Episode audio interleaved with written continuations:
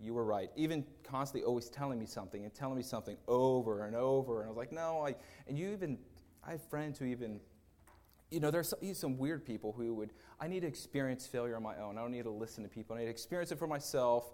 I never got that thinking, but we all fall into it sometimes. But that the reason that's important is because that's kind of what we're going to be seeing in the text today. We're going to be seeing uh, two individuals on the road to Emmaus, and we're, they're actually going to have an encounter with Jesus post-death, right? He's resurrected, he is alive, and so he's going to have a w- talk with them about something they've been told over and over and over and over again, but they just could not believe it. And so that's the theme, or one of the themes we're going to see today. So hopefully you have your Bibles open in Luke chapter twenty-four. Join me in verse thirteen. And the word says this. I'm going to read verses thirteen through seventeen right now. That, that very day, two of them were going to a village named Emmaus, about seven miles from Jerusalem. And they were talking with each other about the, all the things that had happened, referring to the crucifixion and the death. Verse fifteen, while they were talking and discussing together, Jesus himself drew near and went with them. But their eyes were kept from recognizing him. And he said to them, "What is this conversation that you are holding with each other as you walk?" And they stood still, looking sad.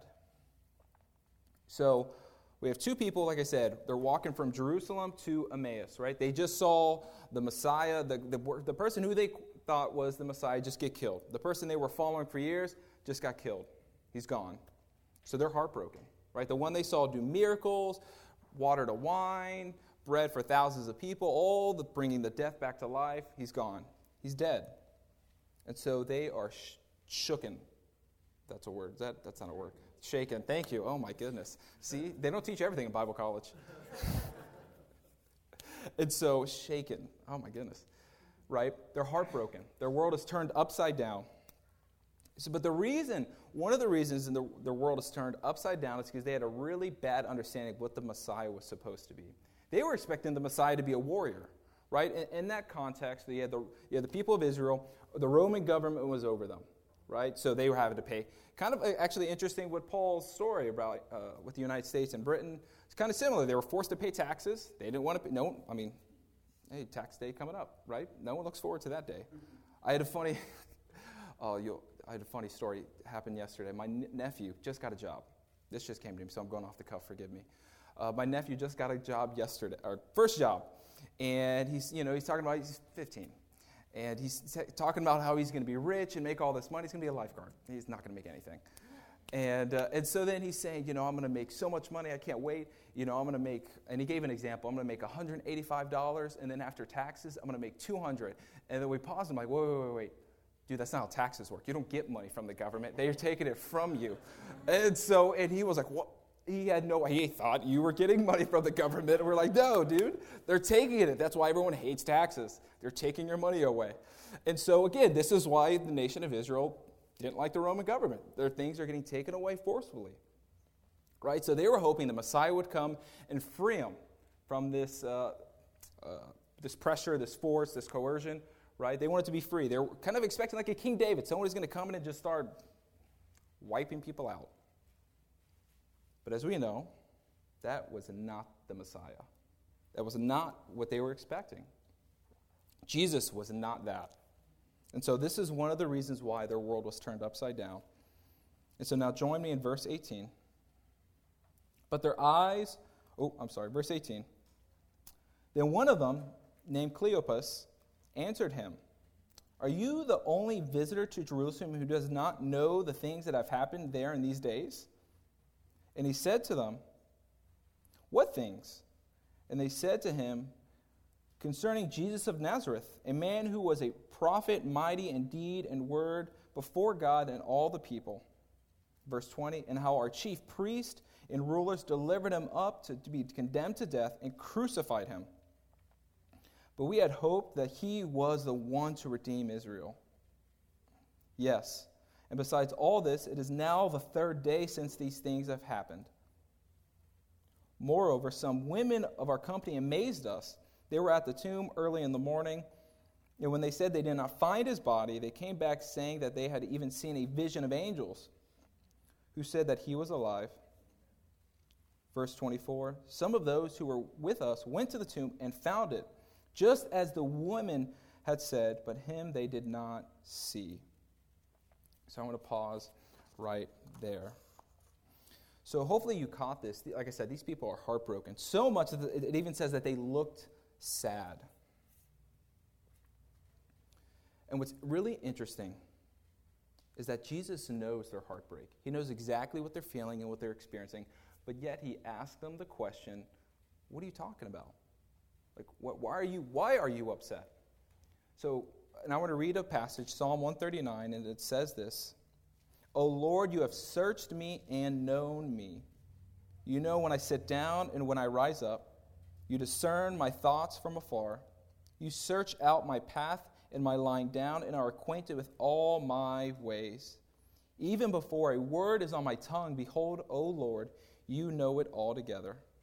You hem me in bef- behind and before, and lay your hand upon me. Such knowledge is too wonderful for me. It is high, I cannot attain it. So, basically, God knows what you're thinking before you even say it, right? And, and so in this passage, Jesus knows what they're feeling. He knows what they're experiencing, but he doesn't, it's interesting, he doesn't condemn them in any sort of way. He allows them to freely express their spiritual honesty. They have frustrations, they have questions, they have doubts, and he freely just says, what are your doubts? And the point is this, is Jesus is not intimidated by your concerns or questions. Rather, he welcomes spiritual honesty. I think I, I may have mentioned this before. If you are, if you have questions or doubts or frustrations, you'd make a really good disciple. Doubting Thomas. No one's ever, when we talk about the Apostle Peter, no one ever says righteous Peter, holy Peter. If anything, we kind of make fun of him because he doesn't listen. He always, he just always messes up. He doesn't be like he's just, he's just a, not very bright. No offense, Peter, but just he just always messes up. No one ever says, like I said, holy or righteous Peter. I mean, doubting Thomas, right? That's a t- term that everyone uses. Even Christians are not Christians, right? So if you have doubts or frustrations, you'd make a really good disciple. And that's what Jesus is getting at here. They are, again, he welcomes spiritual honesty. He welcomes questions. He welcomes you to feel certain things, to question certain things, to struggle with certain things. But again, what's interesting is these people should know that he's not dead. They should know he resurrected, right? Because this is what Scripture has always been saying for hundreds of years. But yet he knows that they should know better. But yet again, like I said, he allows them to kind of wrestle with the pain. He allows them to kind of work through it without condemning them, judging them. Again, he welcomes spiritual honesty.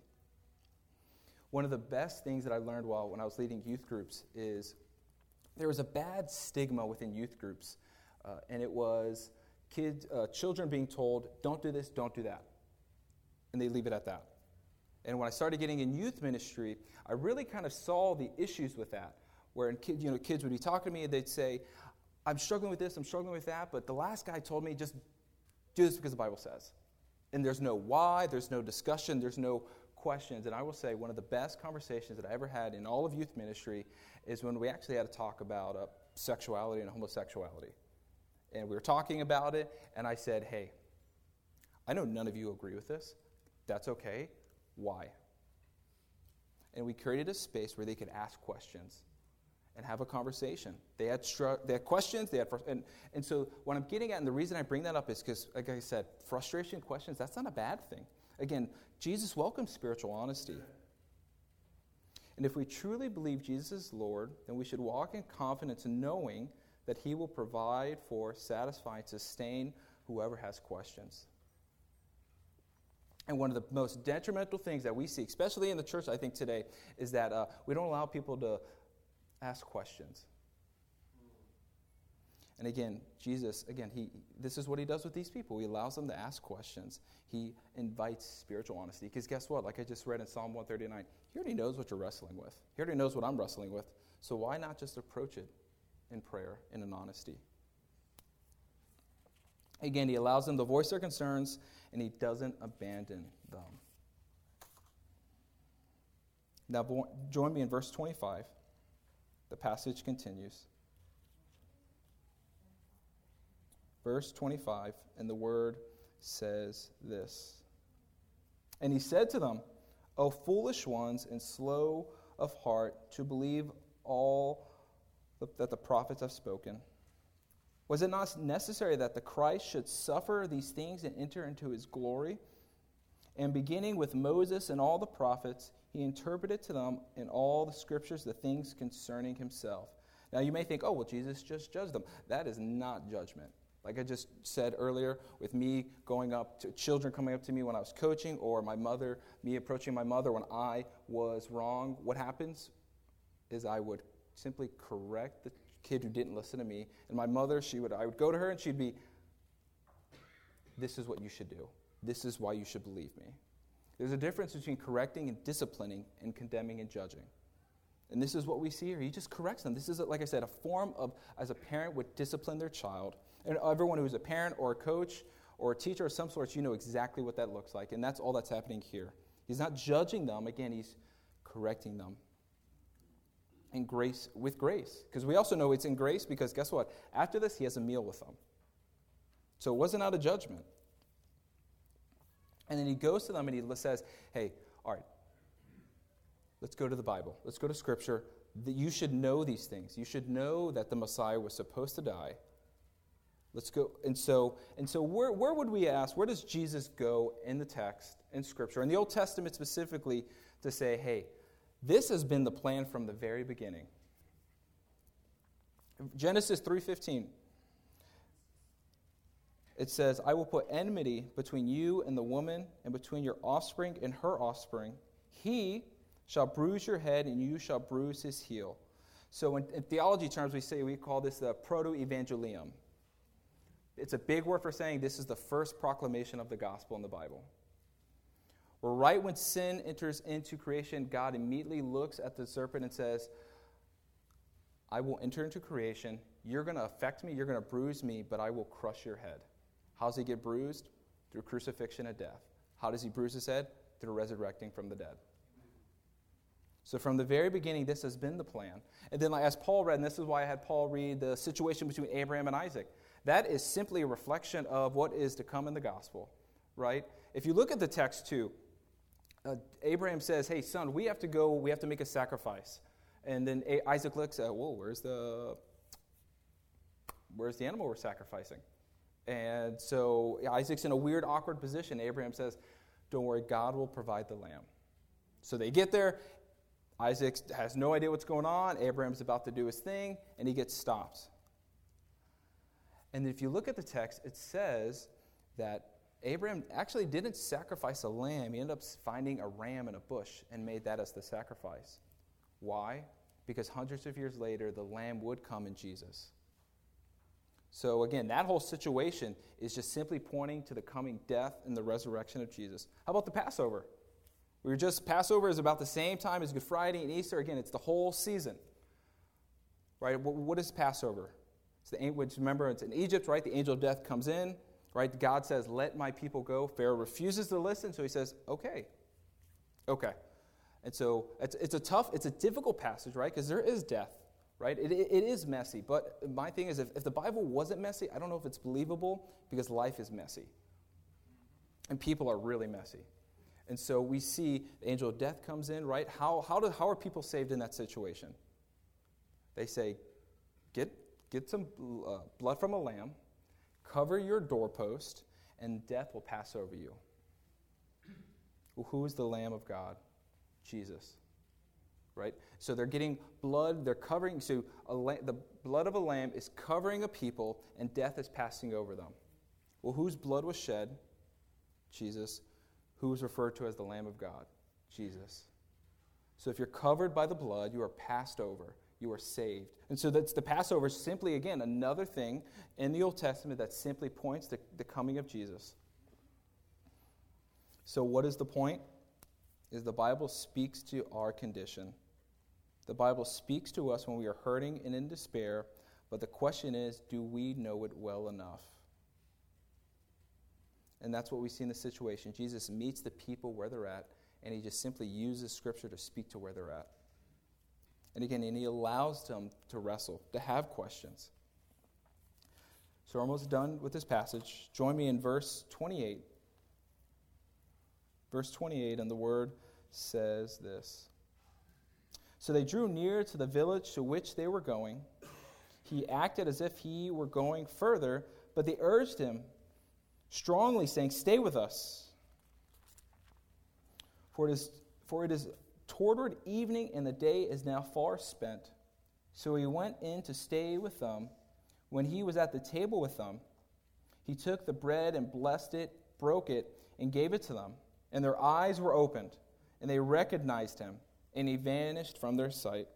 Verse thirty-two, they said to each other, "Did not our hearts burn within us while he talked to us on the road, while he opened to us the Scriptures?" And they rose that same hour, returned to Jerusalem, seven miles away, in the middle of the night. And they found the eleven and those who were with them gathered together, saying, "The Lord has risen indeed, and has appeared to Simon." Then they to- then they told what had happened on the road, and how he was known to them in the breaking of the bread. So you may ask, what is the point of this passage?